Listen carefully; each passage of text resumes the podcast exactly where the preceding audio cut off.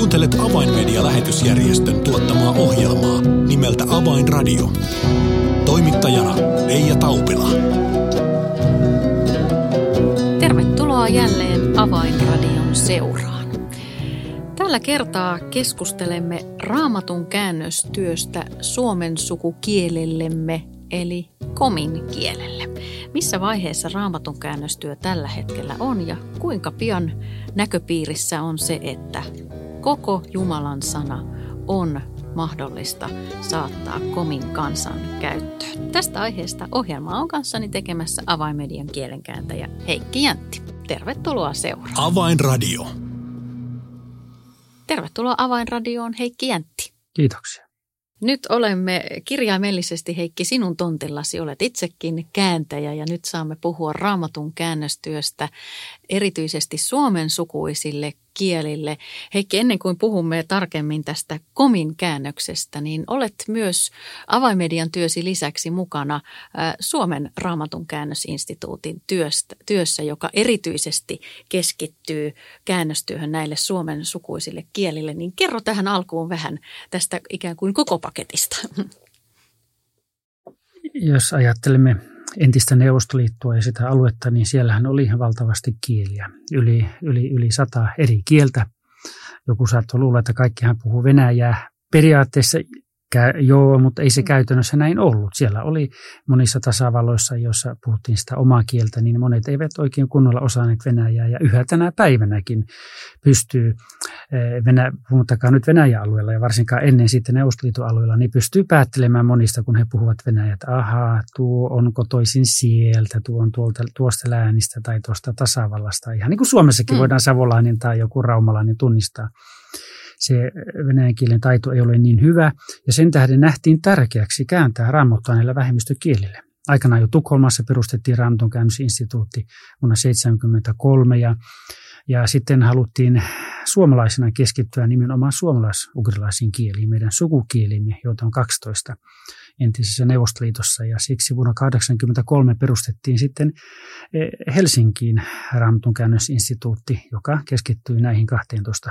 kieleen. Ja siinähän me olimme avainmediana mukana perustamassa sitä ja olimme alussa hyvin vahvasti myöskin siinä työssä mukana, mutta sitten eh, RKI kuitenkin on eh, alkuvaiheen jälkeen hoitanut itse nämä viralliset asiansa, koska se on oma erillinen yhdistys – nämä käännöshankkeet ovat RKI-hankkeita ja me olemme viime aikoina olleet sitten taloudellisesti tukemassa siinä ja No tietenkin minä olen itse henkilökohtaisesti siinä hallituksessa puheenjohtajana ja sillä tavalla myös autan, ja, koska koen sen sydämen työksi. Mm. No mainitsit, että näitä suomen sukuisia kieliä, niitä on 12 ja, ja käännöstyötä on tehty näiden kielien parissa todella jo useita vuosikymmeniä, niin kuinka monella näillä kielillä on jo olemassa raamatun tekstejä, kirjoja, uusi testamentti, ehkä jopa koko raamattu, niin kuinka paljon näitä on jo saatu valmiiksi? Koko raamattu valmistui Udmurtin kielelle noin kymmenkunta vuotta sitten. Se oli ensimmäinen ja toistaiseksi ainut tähän mennessä. Ja 11 muuta kieltä, niin niistä yhdeksällä on ollut uusi testamentti. Tähän, tähän on saatu valmiiksi. Sitten kahdella hantiamansi on, on muita raamatun osia. Ei ole kokonaista uutta testamenttia. On joitakin kirjoja vanhasta ja uudesta testamentista. Joten nyt kun valmistuu tämä komin raamattu, se on toinen koko raamattu ja pari vuoden sisällä on toiveissa saada myöskin marin ja mordvankieliset raamatut ja sitten meillä on neljä koko raamattua. Kuulostaa siltä, että tämä pitkäjänteinen työ nyt se todella alkaa näitä konkreettisia hedelmiä tulla ja sehän on ilman muuta tämän työn, työn tarkoitus. No, no Heikki, mainitsit, että nyt tämä komin raamattu, se on nyt loppusuoralla, niin millaisia vaiheita tähän, tähän juuri komin käännöstyöhön on, on, on kuulunut tai liittynyt? Jos ajatellaan nyt historiaa, lähdemme tuolta jo kauempaa kuin Viipurin ajosta, niin on mielenkiintoista jo 200 vuotta sitten komin kielelle käännettiin Matteuksen evankeliumi. Sen eräs ortodoksi pappi käänsi ja raamattuseura eh, oli sen takana ja sitten siitä joitakin vuosikymmeniä myöhemmin käännettiin loput evankeliumit ja myös psalmit, mutta niistäkin on jo 140 vuotta aikaa ja voi kuvitella, että kieli on paljon muuttunut koska maailman historiakin on muuttunut ja siellä ihmisten elämäntilanteet ja näin edelleen. Tuorein tapaus sitten on vuonna 1990 valmistui Vasili Popovin tekemä koko raamatun käännös komin kielelle. Se oli hänen elämäntyönsä. Mm. Hän sen yksin käänsi hyvin ansiokas työ, siitä kiitämme Jumalaa, että hän sen teki, mutta se ei ollut sellainen, niin kuin, jos ajattelemme nykyaikana, että on käännösryhmä ja käännöskonsultteja ja tekstit tarkistetaan ja näin edelleen, mutta kuitenkin hän käänsi raamatun ja siitä tehtiin sellainen, sellainen sitten vähän niin kuin moniste nippu sitten, jota voitiin käyttää. Ja se on ollut totta kai pohjana kun on käännetty kominkielinen raamattua. Ja tämä, tämä vanha kominkielinen käännös, plus tietenkin käytetään sitten kreikankielisiä ja hebreankielisiä ja venäjänkielisiä versioita raamatusta, jotta voidaan sitten päästä tähän nykyaikaiseen kominkieleen. Eli pohjalla oli jo joitain käännöksiä, mutta, mutta nyt kun sitten tätä virallista käännöstä lähdettiin tekemään, niin, niin mm, minkälaista työtä se oikeastaan on? Siinä joudutaan käymään monenlaisia termejä läpi vanhurskaudesta, armosta ja monesta muusta avaintermistä, joita ilman ei raamatun sanomaa pysty ymmärtämään. Niitä joudutaan miettimään, onko valmiina sellainen sana kominkielessä, jos ei ole nykyisessä kominkielessä, joudutaan ottamaan joku vanha sana käyttöön ja vai joudutaanko käyttämään lainasanaa Venäjästä, jota ei hyvin monessa tapauksessa suositeltu eikä sitten käytettykään. Tai sitten kehittämään joku uusi sana, yhdistämään kaksi sanaa niin kuin suomenkielisessä. Suomenkielissäkin onhan meillä hurskas ja vanhurskas ja monia tällaisia, missä niin on yhdistelty eri sanoja. Ja niitä jouduttiin sitten testaamaan. Käännöstyöhön liittyy hyvin paljon tällaista käytännön työtä. Otetaan niitä valmiita tai ne eivät ole vielä valmiita, mutta kuitenkin jo käännöksiä otetaan ja mennään tuonne kylille. Ihmisten pariin, luetutetaan heille niille ja kysellään, kuinka te ymmärrätte, miten tämä sana, miten te sen ymmärrätte, miten te sen käsitätte? Ja tällä tavalla saadaan niin kuin tällaista verrokkimateriaalia, kuinka se ymmärretään. Ja se on hyvin tällaista niin kuin pikku tarkkaa työtä. Ja siinä tarvitaan monen ihmisen apua. Siinähän meillä on useampi muutama raamatun kääntäjä ja käännöstarkistaja tältä Suomen puolelta. Ja siinä on mukana yhdistyneiden raamatuseurojen käännöskonsultti, joka sitten vielä käy ne läpi, tehdään sitä viimeistä silausta ja tavallaan niin kuin hyväksytetään se käännös, jotta se ei ole vain joku tällainen niin kuin jossakin tuolla pajassa tehty, mm. vaan että se on ihan virallinen käännös. Ja nimistössä on hyvin paljon työtä, koska, koska hebrean kielen erisnimiä, paikan nimiä, ihmisten nimiä voidaan vähän eri tavalla translitteroida. Ja Venäjällä usein on translitteroitu venäjän tyylisesti ja se on sieltä siirtynyt näihin muihinkin kieliin. Ja siinä on, olen itsekin huomannut, että suomen kielen ja venäjän kielen raamatun teksti eroaa erisnimien kohdalla hyvinkin paljon. Että siinä on jouduttu hakemaan, että päästään lähemmäksi alkukielen erisnimiä – Paljon on tällaista pikkutarkkaa työtä, joka kokonaisuuden kannalta on kuitenkin tärkeää. Jos ajatellaan kokonaisuutena kominkieltä, niin kuinka elinvoimainen kieli se on ja kuinka laajasti sitä puhutaan? Enimmäkseen hän kominkieltä puhutaan tietenkin komin tasavallassa. Heillä on oma tasavalta ja siellä koulussa käytetään kominkieltä. Kielen puhuja on useampi sata tuhatta ja, ja tänä päivänä voi ihan kadulla siellä kuulee kominkieltä. Neuvostoaikana jossakin määrin sitä niin kuin, vähän niin kuin valtion politiikan taholta syrjittiin, mutta tänä päivänä siellä on kominkielisiä lehtiä, on TV-ohjelmia, radio-ohjelmia, on ihan normaalia menee siellä vaikka bussin istumaan, että siellä ympärillään kuulee paljon puhuttavan komia, ihan arkikielenä mm. kaupassa ja, ja ystävien kesken ja, ja vanhemmat lapsilleen. Ja, ja tosiaan niin kuin olemme joskus aikaisemmin tässä kertoneetkin, että on tällainen uusi projekti eh, Komin televisiossa, että siellä radiossa, että siellä luetaan raamatun tekstiä, tunnetut näyttelijät tai muut tällaiset kulttuuri-ihmiset komissa, niin vaikka eivät olisi henkilökohtaisesti välttämättä uskossa, mutta he lukevat siellä raamatun tekstejä niin, että kansa voi kuulla niitä myös luettuna. Mm, eli tämä kertonee siitä, että komilaiset ovat ylpeitä omasta kielestään, omasta kulttuuristaan, haluavat sitä aktiivisesti käyttää. Ja tämän esimerkin kautta, kun kerroit, että, että raamattuakin halutaan lukea, äh, lukea näissä ohjelmissa, kuten sanoit, niin se kertoo myös mielestäni siitä, että, että myös raamattua ja kristinuskoa arvostetaan. Kyllä. Muistan aikanaan, kun udmurtinkielinen raamattu valmistui ja oli se julkistamisjuhla, niin siellä Udmurtian tasavallan edustaja kertoi, jäi niin mieleen, että meillä on, on oma Udmurtian tasavallan historiamme, meillä on oma Udmurtian tasavallan perustuslaki, ja nyt meillä on myös hengellinen perustuslaki, tätä tällainen, johon me voimme täällä Udmurtian tasavallassa tukeutua. Eli se on tärkeää heille. Tuo kuulostaa todella siltä, että ja miten mahtavaa, että, että, että raamattua arvostetaan näin, näin laajasti. No nyt tämä, tämä komin käännös, se on loppusuoralla. Uusi testamentti on saatu jo 2008 valmiiksi ja siitä lähtien on sitten tätä vanhaa testamenttia ää, työstetty. Mutta, mutta Heikki, missä nyt mennään? Nyt ollaan siinä vaiheessa, että periaatteessa vanhankin testamentin käännös on valmis – mutta siinä vielä tehdään viimeisiä tarkistuksia, että tosiaan kun se Uuden testamentin osuus oli tehty aikaisemmin, niin että saadaan niin kuin synkroniin, että ne niin kuin ovat, ei, ei tule sellaista tunnetta, että toinen on eri tyylinen kuin toinen, vaan tarkistetaan myös, että saadaan se uusi ja vanha testamentti, niin kuin, ne olisi niin kuin tasavertaisia ja todella yhden ja saman raamatun osia. Siinä on eri nimien tarkistuksia ja termien tarkistuksia vielä, ja jotta saadaan se lopullisesti hyvään muotoon, niin kuin niin kuin jos ajattelet, että siinä ei voida tukeutua näitä aikaisempia käännöksiä, joista mainitsin, niin niitähän, niiden ratkaisuja ei voi sellaisena jättää. Niin kuin mm. meillä suomen kielessä, kun on tehty uutta digikäännöstä on tehty nyt ihan, ihan viime vuosina ja mm. Raamattu kansallikäännös tehty ja vaikka vuoden 90 luvun virallinen eh, kirkkoraamattukin, niin siellähän saatettiin tehdä, niin kuin näkeekin, että jotkut lauseet on ihan samanlaisia kuin aikaisemmissa.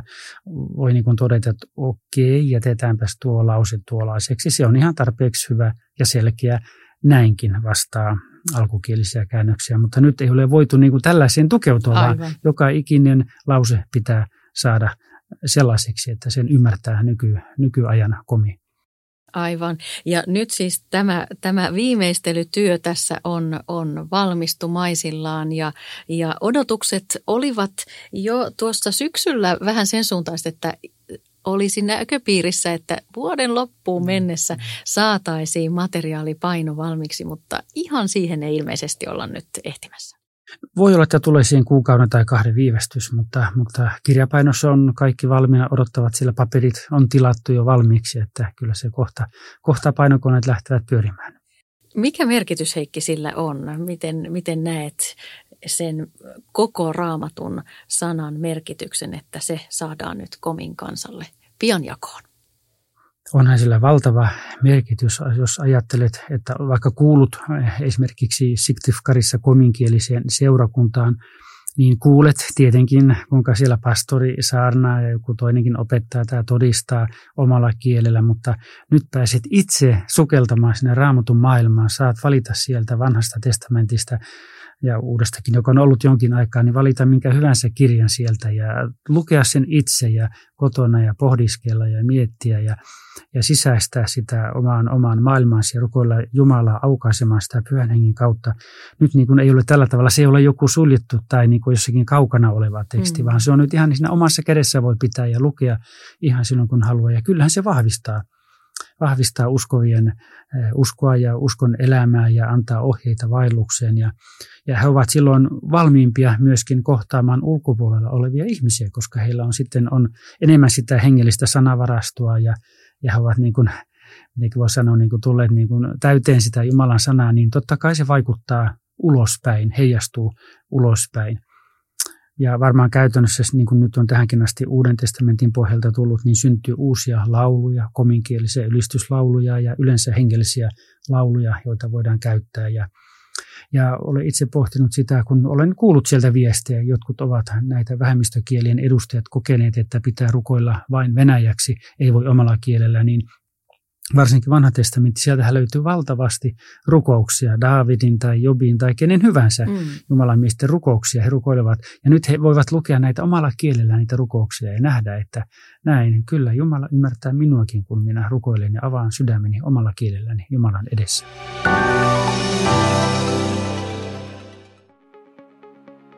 Tiesitkö, että evankeliumi menee juuri nyt eteenpäin median välityksellä ympäri maailmaa?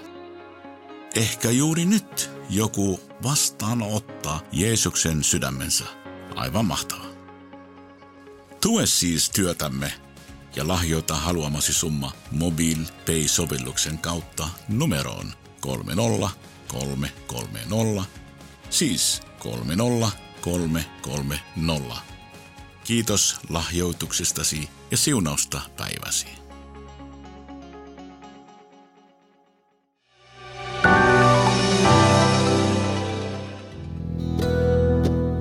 Avainradio. Signaali sydämiin. Kuuntelet Avainmedian lähetysjärjestön tuottamaa ohjelmaa nimeltä Avainradio ja tässä ohjelman alkupuolella olemme keskustelleet Avainmedian kielenkääntäjä Heikki Jäntin kanssa aivan pian valmistumaisillaan olevasta kominkielisestä koko raamatun käännöksestä. No Heikki, tämä raamatun käännöstyötä tekevien järjestöjen tahojen perhe, se on, se on maailmanlaajuinen ja, ja on, on luonnollisesti tärkeää, että olette tietoisia toistenne projekteista ja, ja hankkeista, koska käännösprojektit – ne kestävät kauan ja vaativat sitoutumista ja on ilman muuta resurssien hukkaa, jos, jos useampi järjestö tekee työtä saman kielen kanssa. Niin, niin nyt kerroit Heikki tässä ennen kuin studioon tulimme, että nyt tässä aivan hiljattain on ollutkin tällainen tai on tulossa tällainen raamatun käännöstyötä tekevien tahojen tällainen, tällainen kokoontuminen. Kyllä tällainen riski on huomattu jo kauan sitten, kun ajattelemme entistä Neuvostoliittoa. Se on suuri maa ja siellä on näitä niin kutsuttuja vähemmistökieliäkin, eh, suuriakin kieliä, jos on miljoonia puhujia. Ja totta kai siinä on se riski, että vaikka joku amerikkalainen ryhmä kiinnostuu sitten, että mennäänpä sinne, käännetään raamattua. Sitten Saksasta joku ryhmä menee ja saattavat tehdä päällekkäistä työtä, eivät tiedä toisistaan mitään. Ja sen tähden ne raamatunkäännösjärjestöt, jotka tekevät työtä entisen Neuvostoliiton vähemmistökansoille, niin ne ovat kokoontuneet jo pitkään. Minäkin itse olen ollut varmaan jo kymmenkunta kertaa aina loppuvuodesta pidetään tapaaminen ja nytkin on pian tulossa tapaaminen. Siinä on yhdistyneet raamattuseurat mukana, SIL on mukana ja tämmöinen niin kuin PBT, eli pioneeri raamatun käännösjärjestö ja, ja äh, Wycliffe on mukana siinä. Ja totta kai meidän Helsingin raamatun käännösinstituuttimme ja sitten samaan perheeseen kuuluva Moskovan raamatun käännösinstituutti. Yhdessä kokoonnumme pariksi päiväksi ja käymme läpi käännöshankkeita, missä vaiheessa ne ovat. Yhteensä näitä kieliä on tälläkin hetkellä, projekteja on useampi kymmen iloitsemme siitä, että aha, nyt on jälleen tuo ja tuo raamattu saatu, esimerkiksi tsetsenian kielinen tai tatarin kielinen tai näin edelleen, chuvashin kielinen sieltä. Monet näistä kansoista ovat muuten mielenkiintoista niin muslimikansoja, joille tällä hetkellä tehdään entisen Neuvostoliiton alueella. Kaukaasiassa on paljon pieniä kieliä, Dagestanissa ja siinä ympäristössä. Ja näin käymme läpi yhdessä näitä eri, eri järjestöjen projekteja. Jossakin projekteissa tehdään yhteistyötä – ja siinä sitten voidaan samalla aina sopia, että mistä saadaan käännöskonsultti, koska jotta käännökset ovat tavallaan virallisia, yhdistyneiden raamattuseurojen kautta saadaan sitten konsultti kuhunkin kieleen, joka sitten äh, vastaa siitä – käännöksestä viime kädessä. Ja tällainen yhteistyö rohkaisee. Voidaan järjestää yhteistä koulutusta, valitaan joku tietty, joku vaikka pieni profeetta, joka on vaikea kääntää. Ja, ja siihen tulee eri kielistä, useasta eri kielestä tulee kääntäjiä mukaan ja pidetään heille, heille viikon tai kahden viikon kurssi, millä tavalla tulisi kääntää ja ymmärtää tätä, tätä raamatun kirjaa. Tällainen yhteistyö on ollut hyvin, hyvin hedelmällistä. Mm. Se kuulostaakin siltä, ja kuten ohjelma alussa mainitsit, niin entisen Neuvostoliiton alueella näitä vähemmistökieliä, niitä on, on todella paljon. No Heikki, me tiedämme tämän hetken maailman tilanteen ja tiedämme, tiedämme Venäjän tilanteen suhteessa Ukrainaan, mutta Heikki, jos katsomme tätä, tätä tilannetta nyt ikään kuin raamatun käännöstyön näkövinkkelistä ja, ja pohdimme – esimerkiksi Venäjän helluntailiikettä, joka on suuri, ja myös muita Venäjän kristillisiä tällaisia no, liikkeitä, kirkkokuntia, niin, niin mitenkä suhteet näiden välillä toimivat Venäjän uskovien ja sitten näiden vähemmistökäännösten tekijöiden ja vähemmistökansojen välillä? Valitettavasti monessa seurakunnassa Venäjällä niin kuin on koettu, että no kaikki he puhuvat Venäjää. Jos haluaa joku tulla uskoon vähemmistökansan edustaja, tulkoon venäjänkielisen seurakuntaan. Mutta kyllä kautta aikaan joitakin seurakuntia on ollut ja viime aikoina sanoisin, että enemmän ja enemmän ymmärretään Venäjän helluntai-kirkossa ja muissakin helluntai-unioneissa ja baptistiunioneissa, niin ymmärretään se, että ihmiset tulee saavuttaa omalla kielellään. Ja, ja jotkut seurakunnat ovat pyytäneet meiltä Ramtun käännösinstituutin kautta materiaalia jollakin suomalais-ugrilaisella kielellä tai sitten jollakin muulla bashkirin tai jonkun muun kielistä materiaalia. Ja on hienoa nähdä, että kyllä he ymmärtävät, että ei muuten voida saavuttaa. Venäjän helluntai-kirkon tämä Venäjä Jeesukselle, Venäjän kansat Jeesukselle projektissa, niin he ovat todella törmänneet tähän, että eipä siellä syrjäisissä kylissä joissakin on vähän turha yrittää pelkän Venäjän kautta evankelioida ihmisiä, että kyllä tämä on huomattu ja otettu ovat sen ottaneet, nähneet tarpeelliseksi käyttää myös vähemmistökieliä. Tämä on hieno kuulla, koska ilman tällaista yhteistyötä ja ymmärrystä siitä, että, että todella jokainen kansa tarvitsee kuulla ja, ja, ja heillä on jopa velvollisuus ja oikeus saada kuulla evankeliumia omalla äidinkielellään ja saada, saada sanaa omalla, omalla kielellä. On hienoa kuulla, että se ymmärrys on siellä lisääntynyt ja, ja tätä yhteistyötä halutaan tukea ja, ja viedä eteenpäin. No Heikki Jäntti, tähän ohjelman loppupuolelle niin puhuimme tässä, tässä ohjelman alkupuolella tästä komin pian valmistumassa olevasta koko raamatusta. Loppusuoralla ollaan ja, ja monivaiheinen käännöstyö, se, se odottaa valmistumistaan ja osalla käännösryhmässä mukana olleista tämä on ollut ikään kuin heidän elämänsä päätyö ja nyt se on loppusuoralla, niin kun vielä vähän sitä painovalmista materiaalia joudumme odottamaan, niin mitkä rukousaiheet haluaisit jättää tämän käännöstyön puolesta?